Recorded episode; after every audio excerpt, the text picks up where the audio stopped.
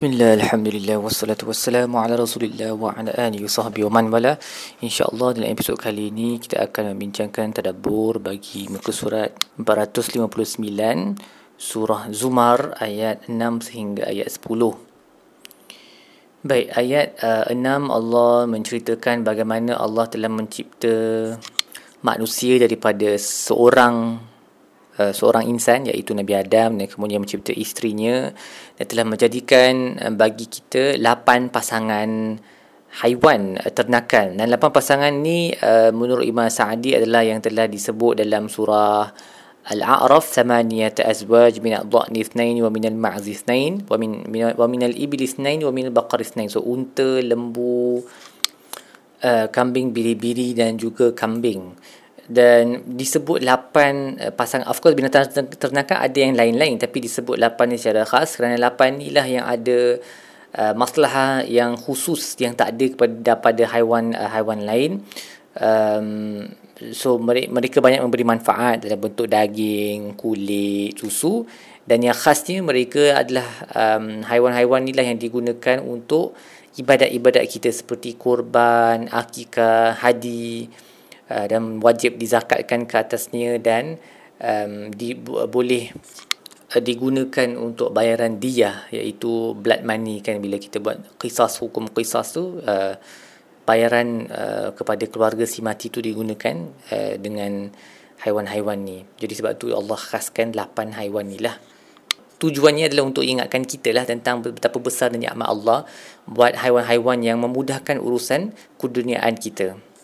Dan kemudian Allah sebut tentang bagaimana Allah menciptakan kita di dalam um, di dalam abdomen ibu-ibu fi butuni ummatikum khalaqa min ba'di khalqin fi zulumatin salas. Dari satu ciptaan ke ciptaan lain dalam tiga lapisan kegelapan. Zalikumullahu rabbukum lahul mulk. Uh, itulah Tuhan itulah Allah Tuhan kamu uh, dan kepunyaannya lah kerajaan. La ilaha illahu tiada Tuhan yang layak disembah selainnya. Fa anna tusrafu jadi bagaimana kamu boleh terpaling daripada kebenaran um, Allah mencipta kita daripada nutfah kemudian alaqah daripada satu ciptaan kepada ciptaan yang lebih kompleks yang lebih kompleks. Di dalam uh, zulumatin salas di dalam tiga lapisan kegelapan dan menurut Imam, Imam Al-Jazairi uh, tiga kegelapan ni adalah lapisan uh, yang pertama perut kita ataupun abdomen lah yang paling luar sekali. Yang kedua adalah lapisan rahim uh, uterus tu. Dan yang ketiga adalah lapisan um, apa yang eh, amnion ataupun chorion the the the sac tu amniotic sac tu itu adalah pesan yang yang ketiga sebab each of these three structures are independent to one another kan? Dia dia boleh exist by itself. Maksudnya wanita mereka uh, kalau lelaki dia, dia tak ada rahim dia ada yang lapisan paling luar sahaja. Wanita dalam keadaan tak mengandung ada lapisan luar tu abdomen perut dengan uh, rahim. Dan bila dia mengandung tambah lagi satu uh, lapisan iaitu uh, amniotic sac tu.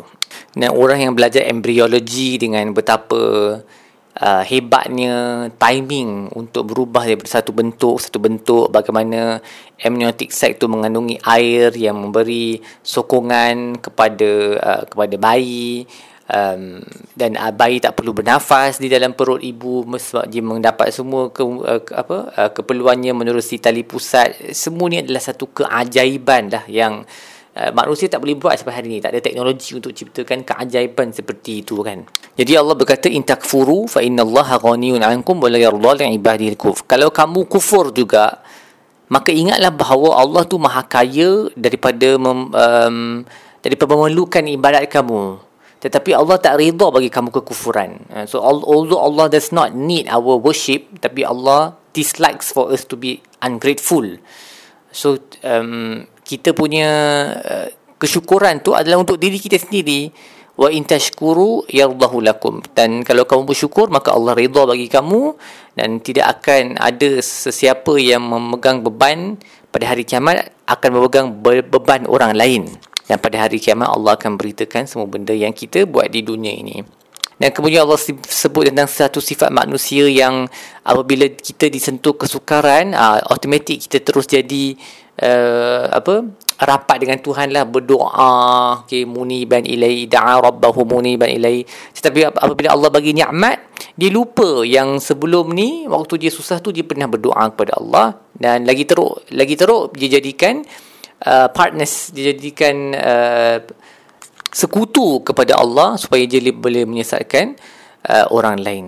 So ini of course merujuk pada uh, orang yang musyrikun lah. Sebab contohnya bila mereka berada di atas kapal di lautan yang ada uh, angin yang kuat, laut bergelora, waktu tu memang mereka akan lupa dah alat al-uzza batu-batu ni semua memang tak ada guna. Mereka akan memang doa kepada Allah secara secara direct seperti mana yang kita dah tengok dalam surah-surah lain juga tapi bila mereka selamat ke bumi yang mereka startlah tembah balik uh, batu-batu yang lain ni seolah-olah batu-batu tu yang menyembah mereka bahkan mereka menyesatkan orang lain lagi dengan suruh orang lain kekal di atas agama yang sesat tersebut. So Allah berkata qul tamatta' bi kufrika qalilan innaka min ashabin nar. Uh, tunggulah enjoy for a while. Uh, dalam kamu punya kekufuran kelak kamu akan menjadi ahlul neraka aliyazbillah kemudian Allah bertanya adakah dia yang uh, yang menunjukkan devotion ataupun beribadat kepada Allah sepanjang malam dalam keadaan sujud dan berdiri dan takut kepada hari akhirat dan juga pada masa yang sama uh, mahukan rahmat Tuhannya? Adakah dia lebih bagus ataupun orang yang tak buat semua ni adakah sama? Kul hal yastabil ladzina ya'lamuna wal ladzina la ya'lamun. Adakah sama orang yang mempunyai ilmu dan orang yang tidak mempunyai ilmu? Inna ma yatazakkaru yatazakkaru ulul albab. Yang uh, yang akan mengambil peringatan hanyalah ulul albab. Mereka yang berilmu. Kita tengokkan definisi sebelum ni dalam surah sebelum ni uh, ada ulama yang mendefinisikan ulul albab ni sebagai mereka yang mempunyai ilmu. They know the reality of things dengan sebenar-benarnya. Dan Imam Ibn Ashur berkata Allah sebut um, ibadat pada waktu malam secara khusus kerana ia adalah ibadat ibadat pada waktu malam adalah ibadat yang paling mudah ataupun yang paling sesuai untuk mendekatkan diri kepada Allah kerana dia menyucikan hati kita hanya untuk ingat Allah sebab kita dia tak ada um, bahaya untuk riak tu kurang ha. dan juga dia menunjukkan membuktikan uh, bahawa kita ni memilih untuk beribadat kepada Allah lebih daripada um, mahu mendapatkan kerehatan diri. Sebab waktu malam tu sepatutnya orang nak rehat kan. Tapi bila seorang lelaki itu memilih ibadat uh, instead of uh, berehat maka uh, hatinya akan bercahaya uh, dengan ke dengan kemahuan ataupun kecintaan untuk mendekatkan diri kepada Allah.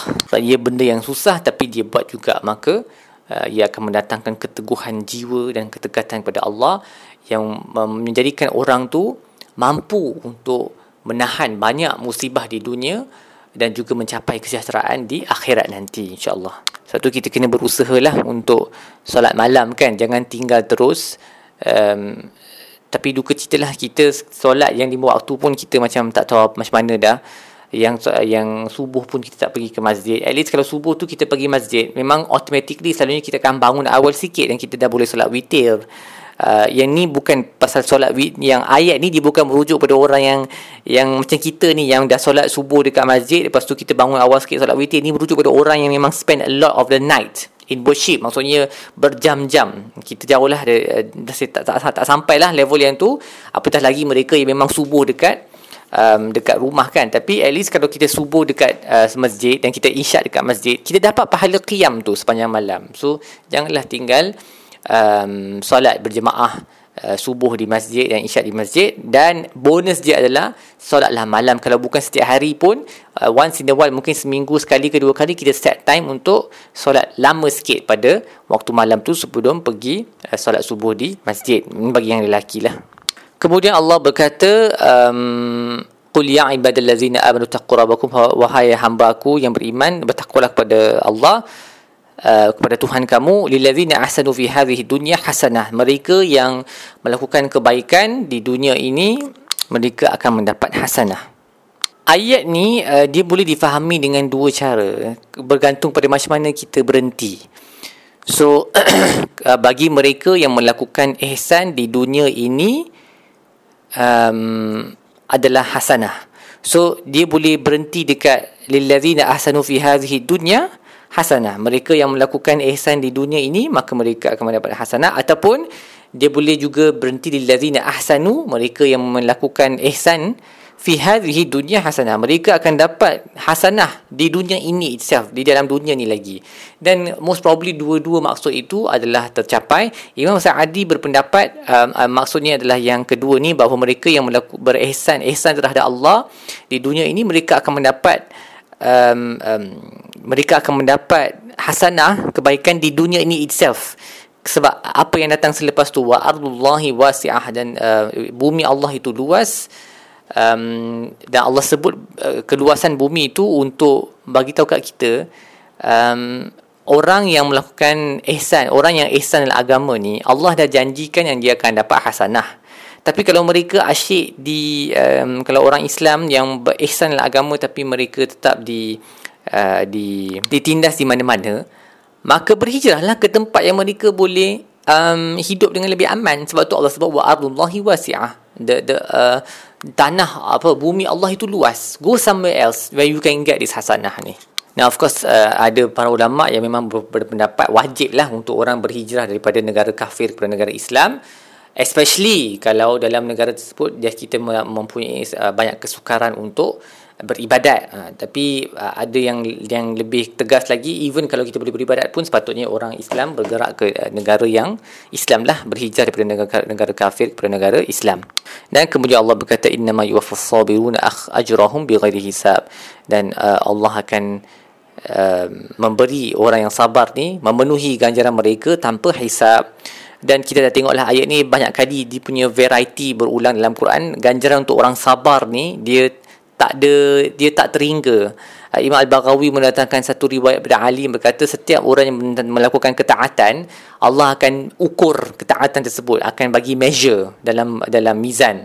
Tetapi orang yang sabar ni dia tak perlu measure sebab dia punya ganjaran tu memang terlalu banyak. Dia terus akan melitupi orang tersebut uh, sehingga kan um, ada yang berkata bahawa orang yang uh, ahlul balak di dunia ni mereka yang bersabar menghadapi musibah di dunia ni bila mereka dibawa di hadapan um, Allah pada hari kiamat tak ada dah hitung-hitung mereka punya ketaatan-ketaatan yang lain seperti ada. Mereka terus akan dicurahkan dengan rahmat yang tidak putus-putus sehingga kan orang yang hidup dengan aman di dunia ni yang tak banyak uh, menghadapi uh, musibah mereka akan berharap akan mereka dapat kembali ke dunia ni dan mengalami kehidupan yang sukar supaya mereka boleh mendapat ganjaran yang sama juga. Dalam riwayat yang Imam Ad-Baghawi sebut ni dia seolah-olah orang uh, yang hidup uh, senang di dunia ni dia nak balik ke dunia dan bagi badan dia dipotong-potong dengan gunting. They, they wish to suffer that much of pain uh, so that they can achieve the same level as ahlul bala the people of suffering yang telah bersabar. Kerana ganjaran yang orang sabar tu dapat pada hari kiamat adalah sangat banyak. Semoga Allah golongan kita semua dalam kalangan mereka yang bersabar insyaallah. Baik apa yang kita belajar dalam buku surat ini? Yang pertama um, jadilah dalam kalangan mereka yang kenali Allah dalam setiap masa dalam keadaan senang dan juga keadaan susah. Jangan jadi orang yang hanya ingat Allah dalam keadaan susah sahaja tapi bila keadaan senang kita lupa pada Allah seperti orang musyrikun ni yang kedua jadilah dalam kalangan orang yang berilmu ahlul ilm uh, sebab Allah mengangkat darjat mereka. Allah bertanya hal hal yastawi allazina ya'lamuna wal ladzina la ya'lamun? Sama sama tak orang yang berilmu dengan orang yang tidak berilmu. Seterusnya um, berlakulah um, ihsan kepada ibu kita yang telah mengandungkan kita dalam banyak kesusahan untuk waktu yang lama dalam tu kita berubah daripada satu ciptaan ke ciptaan yang lain. Allah sebut benda-benda ni um, of course tujuannya untuk ingat bahawa Allah yang mencipta kita tapi ada same time untuk kita berlaku ihsan kepada ibu kita dan uh, akhir sekali cubalah sediakan satu jadual untuk kita salat pada waktu malam yang lama sikit uh, kalau bukan setiap hari pun at least once in a while Baik, setakat itu sahaja tadabbur kita bagi muka surat ini. InsyaAllah kita akan sambung episod-episod yang lain. Wassalamualaikum warahmatullahi wabarakatuh. Muhammad wa ala alihi wa sahbihi rabbil alamin.